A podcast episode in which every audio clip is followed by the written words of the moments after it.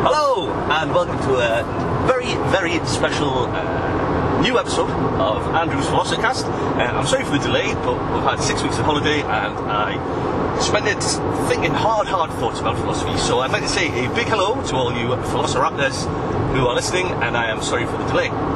Uh, today, what we're going to do is we're going to finish off our little look at Plato and his theory on the world of the forms. So, just if you're a first-time listener, what we tend to do here is just to have a general introduction in, uh, into some philosophy. But we're looking at this with an AQA exam board slant. Um, and so today we're going to do what would probably be useful uh, in your evaluation section of your philosophy essays on Plato, and we're going to explore the strengths and weaknesses of Plato's theory of forms.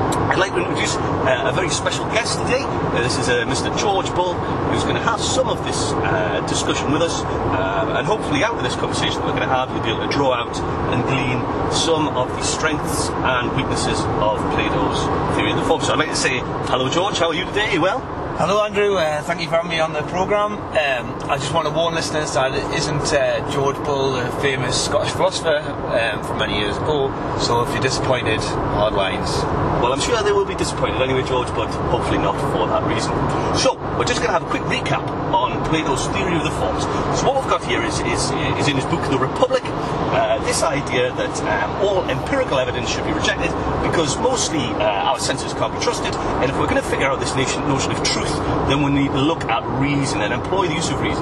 Plato famously using analogy analogy to get his ideas across. I just want to pick your brains about this, this use of analogy first, George. Could we think that that's a strength or could we think that that's a weakness? Because obviously a lot of people would say that, that if there's no empirical evidence, if you can't measure something, they would say that that's, that's, that's not much use in today's society. What, what, what do you think about that? Can, can it be seen as a strength in any way? Well, it, it's it's it's it's a, it's a bit of a problem for me because uh, view Plato as an idealist, and obviously that's a term in the modern parlance is seen as a negative. Uh, but all of the groundwork, all of the hard yards in Plato's philosophy are based on solid ideals, um, which he saw as a firm for them. I just want to just want to go through because this uh, in a previous conversation I've had with you, George, we've talked about mathematics being being the, the, the really famous priori argument, an argument that only really makes sense within the boundaries of its own argument. You've got some very definite ideas on, on mathematics and it being a, a system. Would you uh, care to elucidate them further? Well, yes, with the danger of wanting to go too off topic. Um, with mathematics, obviously that is the nearest we have to um, something outside of like going back to Plato, uh, Yeah. forms, something you can't touch. Very uh, good. It's very accessible. But people people have faith in mathematics, don't they? Yeah. So the question that we've linked back is Yeah, yeah. why do I have faith in mathematics and not in this? So, so very easily um, with mathematics, if we look at the uh, start and end point of a number system, uh, i.e., zero or infinity, Very good. all the basic rules about numbers um, completely break down when you look at these two basic concepts. So, to bookends that house the whole of mathematics, the rules don't apply. So, dividing by zero doesn't make any sense. Uh, Can't count to infinity. you can't count to infinity. Um, 0.99999999 is the same as 1. Yeah. These things don't make any sense and can't be demonstrated in any practical way at all. Very good. So, so it, it feels, relating this back to Plato, this endless loop of never quite getting there Yep. to the complete system it seems to be the criticism that Plato would inevitably fall down on. Yeah, very good, very good. Um, let's look at the, the, the sort of the, the plus points of Plato now. Now, it's often been described that all philosophy is just footnotes to Plato. Can we? I mean, the, the question that's, that's commonly asked in in, in the AQA exam boards is um, Platonic theories on the nature of reality make no sense. Um, but another question that's answered is uh, who was the more influential philosopher, Plato or Aristotle? Now, we're obviously going to look at Aristotle a little bit later on in this discussion, but just in terms of, of your thoughts on him there, why could we say that Plato was a particularly influential philosopher, and why could we say that these theories of the forms um, capture the imagination, and why might it make sense? So, uh, the beauty of taking Plato's lead in terms of how he did philosophy is, is to imagine that I can figure everything out about the universe just within inside my head. Very good. So I can think it out. Aristotle, who obviously a forebear of, of Plato and his ideas, immediately after Plato died, did he die? Yeah, yeah. There you I go. mean, he's not still So alive. I got that right. Aristotle went out and measured things, Yeah. examined things, dissected, empiricist, cuttlefish, all this stuff. So if you didn't do that, there'd be no science. Very good. Just in terms of, of his idea, I just want to have a look at look at one thing. I want to go back to empiricism. It's, it's a big thing for me. This idea of something being scientifically quantifiable and why that has meaning. Could we say that evidence from your eyes can't be trusted, evidence that you hear can't be trusted, any empirical evidence can't be trusted? Is Plato a forebear of a, of a big critique of the scientific theory? Does that have any? Um, Well, I feel we're going around the same circle here. If if we're saying our um, faculties as human are always fallible, in anything we measure by an instrument always has to be the end the end user of that is a human. Yep. And our eyes, ears, senses, touch are all fallible. When the, a bit like the numbers, it, it's never quite there. It's never quite the perfection. Yep. We're always on this sort of almost getting there and then sliding away at the end. So this complete a complete system of philosophy, which many philosophers after Plato and before would have promised, is is is in. Well, I don't want to use the intangible because I might, get different knot, but never quite be able to touch it. Can never quite get there. I get what you're saying with that there, George, but now Plato's goal was the Republic is painted. It's this idea that there's famous quote at the end of it. He dreams of a world where philosophers are kings and kings are philosophers. Is it? And, and remember, Plato's looking to capture truth, perfection. Is his system the best way to capture truth and perfection? And the scientific method that Aristotle and other empiricists uh, pursue is is that scientifically quantifiable way of reaching truth and perfection out of our grasp? And is Plato's use of reason perhaps within our grasp? Well, I think you posed the, ultimate question there. I don't particularly have a view on that. I think I'd be rambling if I tried to answer.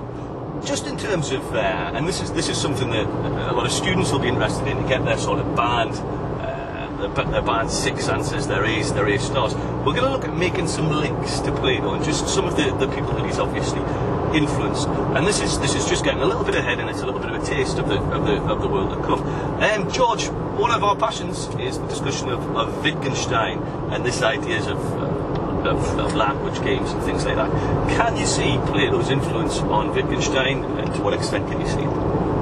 So, again, uh, I've mentioned before, one of the beauties of Plato's system is it can all be figured out in your head. And Wittgenstein definitely falls into that in terms of philosophy, but equally, Wittgenstein is a very complicated character and is very much a practical man, so maybe he combined both. So he's both a doer and a thinker. So he could design and make things from a very young age. He worked in the medical arena, very much an empiricist, but our philosophy was definitely uh, had existential qualities to it. I got it. That that was done just within the confines of his own mind, and potentially Wittgenstein, um, how he did his philosophy, the endless mental effort to produce what he produced, would probably look very similar if we could go back in time to see Plato, or how he would have spent many hours pondering just that. It's a very old-fashioned way of doing it. I imagine monks at Lindisfarne reading the Bible silently, grinding through in the brains. It's it's a very um, Einstein probably the same, Yeah. but it's like an old-fashioned thing, hard thinking.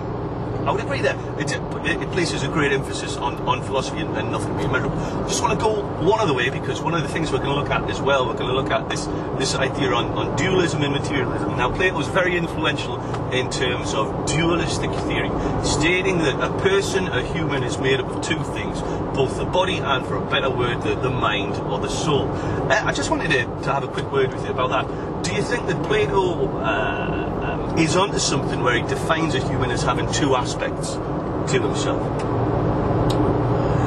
Well, potentially I'm going to answer the question with the question. Uh, I feel Plato uses that as the root from the the very base unit of human to what links him to the more ephemeral, the more Well, the forms. the world of the forms, yes. Yes. So the soul is the bridge to that. Yes. So this dual nature of the here and now and the forever, the soul is the the bridge to that existence. So he'd be writing off his whole philosophy if humanity didn't have that root to the, the underlying groundwork that he presents. Very good. Just one one other thing, and this is probably going to be the last point that we're going to sort of discuss in, in this one because we're we're going to move on to something something a little bit more next week. Just wanted to raise the issue that we've got on on Plato's World of the Forms. Now, Plato obviously states, and this is this is something that you can read it in a lot of criticisms of Plato, that um, there is a form for everything. Now, just want to, I hope we're not unpicking this to the the nth degree. If there is a form for everything, is there a form for negative things, for, for death, for illness, for cancer, for, for war? Does Plato's idea and his theory, does it stand up to that, that intense scrutiny that perhaps Wittgenstein would have posed? I think you have to restate the question. Do you think that his idea that everything's got a form makes sense? Well, again, why why would he exclude anything from having a form? What what criteria is it necessary to have a form? So they often go about tables and giraffes and these things.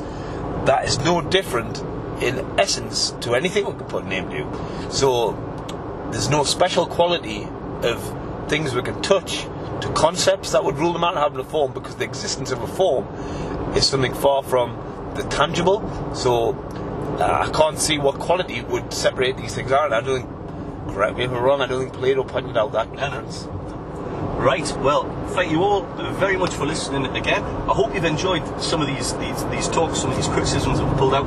Just a few ideas that you can use there to pull out, maybe for some evaluation in your essay section. Um, or if you just you just been thinking of some problems that we've had with Plato. Um, thank you very much for listening. Next week we are going to look at the anti-Plato, somebody who has, I'm not much of a fan of. We're going to look at Aristotle. We're going to look at the father of science, the father of medicine. We're going to have a look and see what impact he's got. We're going to explain his ideas, and then, of course, we will have another discussion. Um, on, on, on his impact, whether he's more influential than Plato. I, I'd like to thank George Bull, Mr. George Bull, very, very much indeed for his, his work today. Thank you. And uh, I hope to see you again. Farewell, Velociraptors.